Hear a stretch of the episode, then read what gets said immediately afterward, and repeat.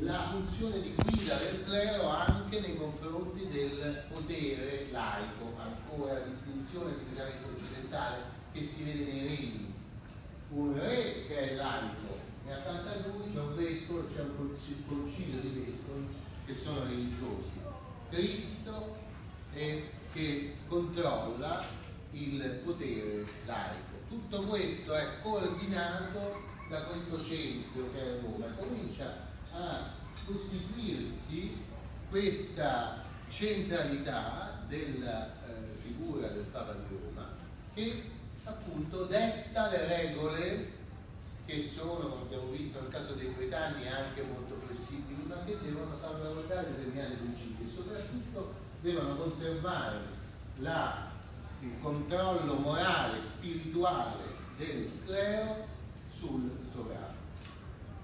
Per dirvi una cosa che viene in mente in questo momento, si stabilisce nell'altro medioevo un genere letterario che poi sarà utilizzato fino direi al 1700 che si chiama lo speculum principis, cioè lo specchio del principe, che è una descrizione delle qualità morali che deve avere chi governa. Il governo non può essere eh, libero di fare quello che deve essere moralmente controllato, perché chi ha il potere nelle mani rischia di usarlo in modo scorretto. Quindi la sua moralità è fondamentale. Ecco che ci sono decine di questi trattati in cui degli ecclesiastici scrivono come il principe si deve comportare. Mm? Il principe di Machiavelli è eretico, innovativo, una grande opera della letteratura italiana, fondativo della politica, perché non è scritto da un prete, è uno speculum principis laico e privo di questi grossi principi morali. No? Quindi questa invece idea di questo, eh, di questo controllo morale del governante è un'idea appunto che comincia a prodursi all'epoca di Gelasio. E pensate, Gelasio che vede Odoacre, poi vede Teodorico che arriva in Italia, che si sbarazza di lui, e deve decidere che fare, mi metto dalla parte di Teodorico, che tra l'altro è anche ariano, oppure eh, dalla parte dell'imperatore di Costantinopoli, che però sta diventando monofisita.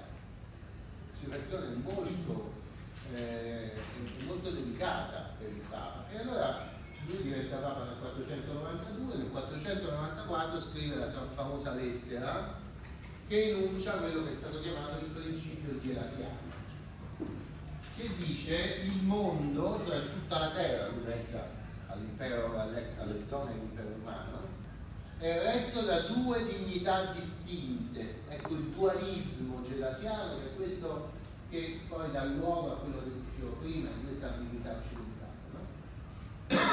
da una parte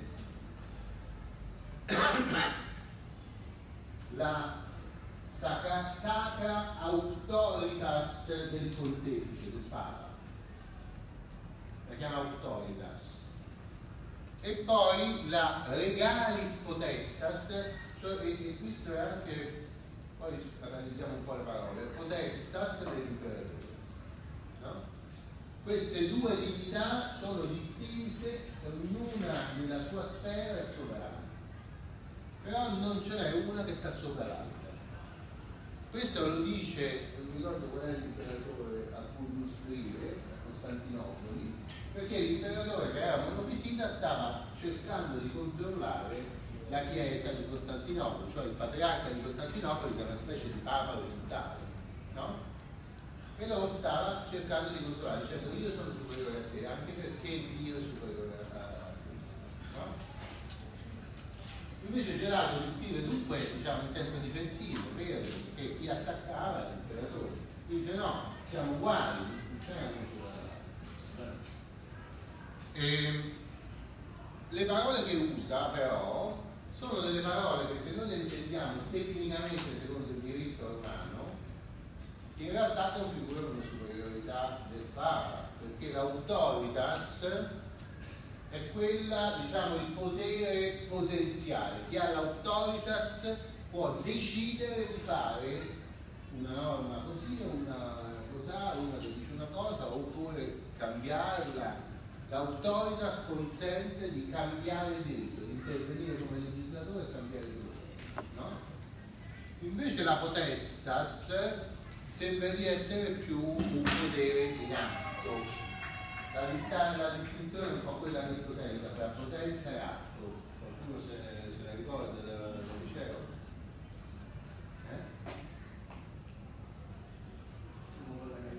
Eh? Eh? La gallina ha l'autoritas di fare l'uovo quando devi fare, invece l'atto è che l'uovo che arriva nella mia mano ci posso fare la frittata, però senza gallina non potrei avere l'uovo. No? La potesta è il potere di fare la frittata con l'uovo, senza gallina non ho l'uovo e dunque non posso frittata. Va bene? Oppure nella fisica la potenza è che questo eh, quaderno sia sopra il banco e l'atto è che cada. Cioè, quando sta sul banco, potenzialmente può cadere di qua, di là, di là, di là, cioè contiene una sua autorità di fare queste cose. L'atto che è caduto di qua e caduto. No? Bene? Queste sono idee aristoteliche che poi sono state conservate, volgarizzate, conosciute e nel mondo del diritto avevano configurato questa distinzione tra autoritas e potestis. No? Autoritas è quella che dà luogo poi alla potestis. Quindi che tu usi queste due parole, qualcuno ha detto ah ma non lo usate consapevolmente perché non voleva usare la stessa parola stessa riga, cosa che non si fa, no? Però invece altri hanno detto no, no, lui lo sapeva che stava usando queste due parole. Certamente poi lo sapeva l'imperatore che riceveva la lettera perché colpi a Costantinopoli alla fine del V secolo no? Poi c'è un altro elemento che è stato meno osservato, che lui la, la potestas del padre dell'imperatore la chiama non imperialis ma regalis del re. E questo è interessante per quello che abbiamo detto ieri e l'altro ieri, cioè dal punto di vista della cultura cristiana questa potestas è la potestas biblica del re biblico e non la potestas italiana dell'imperatore romano. Quindi lui vede l'imperatore romano come se fosse Salomone, come se fosse un re biblico. E allora veramente lì si rispecchia, vi ho già detto nel libro dei re, questo rapporto tra sacerdote e re che viene raffigurato nella, eh, nel libro dei re proprio nel momento della consacrazione. Ed ecco che tutti questi elementi, che sono elementi non romani, sono nuovi, che vedono appunto il potere di legiferare, di giudicare, cioè cose che interessano non giuristi, il potere lo vedono come qualcosa che emana da Dio, che però viene conferito con dei momenti di tipo sacramentale, come sono l'unzione. No?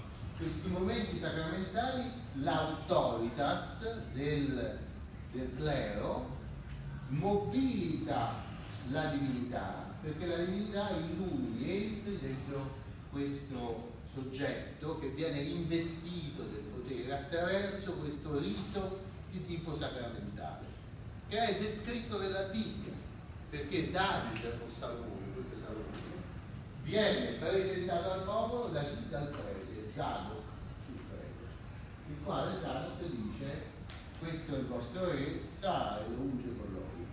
E tutti dicono, ah, effettivamente è il nostro re, perché il momento ha, ha eh, consacrato questo uomo, un uomo qualsiasi come tutti gli altri, lo trasforma come fa un sacramento, che trasforma la natura delle persone, in un re, rex, dotato di potestas, cioè due vanno a litigando, vanno da lui e lui deciderà il potere di giudicare per questi due. Va bene? Quindi vedete che il principio genasiano è un principio interessante perché veramente qualifica poi, e poi ha la funzione storica di essere una lettera del Papa, cioè di avere una funzione normativa. Da appunto il V secolo, le lettere scritte dai papi assumono il nome di lettere decretali, perché decretano un contenuto di tipo normativo all'interno della Chiesa. E proprio questo pezzo in cui dice ci sono due divinità distinte, eccetera, viene preso dalla lettera e viene inserito nelle collezioni di fonti che vengono usate per regolare la Chiesa, che sono le prime collezioni di diritto canonico, che contengono norme che derivano o dalle Sacre Scritture o dalle opere dei padri della Chiesa, oppure dai papi, dai primi papi che cominciano a scrivere lettere e il contenuto dispositivo di queste lettere viene staccato dal contesto di tutta la lettera e viene usato come una norma generale che si può applicare poi in tutti gli altri casi. Allora questo principio qua del dualismo eh, della lettera del gelato viene praticamente sempre copiato in tutte le collezioni, anche in quelle collezioni che a distanza di secoli diventano una specie di codificazione della Chiesa. No? Eh, e quindi si mette in atto questo meccanismo di cui dicevo prima. Ci sono delle cose che si producono in momenti di crisi, in momenti di, eh, di, di difficoltà. C'è Teoderico, c'è l'imperatore di diventato Monfisita, Teoderico Ariano, questo non sa come fare, scrive la lettera in cui enuncia questo principio. Il pezzo però che era destinato a risolvere quel problema là, contingente di quel giorno, di quell'anno, di quel mese. Però, siccome viene staccato e messo come norma, allora diventa un principio generale che poi sarà utilizzato in tutti gli altri contesti, in tutte le altre situazioni, a distanza di secoli, viene di nuovo utilizzato. No? E questo in qualche senso è il bello della storia del diritto, perché è nello stesso tempo le cose sono storiche, contestualizzate, avvengono per certi motivi, per anche certi momenti di debolezza o certi momenti di forza, certi personaggi eh, che sono psicologicamente instabili come Giustiniano, per dire, no? Però le cose che vengono fatte in quel contesto, che noi possiamo chiarire alla luce di queste contingenze, però poi hanno una storia molto lunga, vengono riutilizzate anche a distanza di molto tempo costituiscono dei principi o costituiscono dei testi normativi che contengono principi che avanti una storia lunghissima. Quindi la storia del diritto è nello stesso tempo dentro e fuori il contesto storico. No? La capiamo in quel momento e ci serve per ricostruire il contesto storico per capire il testo. No? Però poi qualcuno lo capirà in tutt'altro modo a distanza di secoli, perché questo testo continua a vivere, viene copiato, si sposta da un testo all'altro e continua a essere citato, utilizzato, man mano che viene utilizzato comincia a significare cose diverse, perché se tu lo utilizzi in un altro contesto, poi chi viene dopo si ricorderà che quel testo si poteva utilizzare anche in un altro contesto e quindi si arricchisce di possibili utilizzazioni e dunque cambia di significato no? Bene?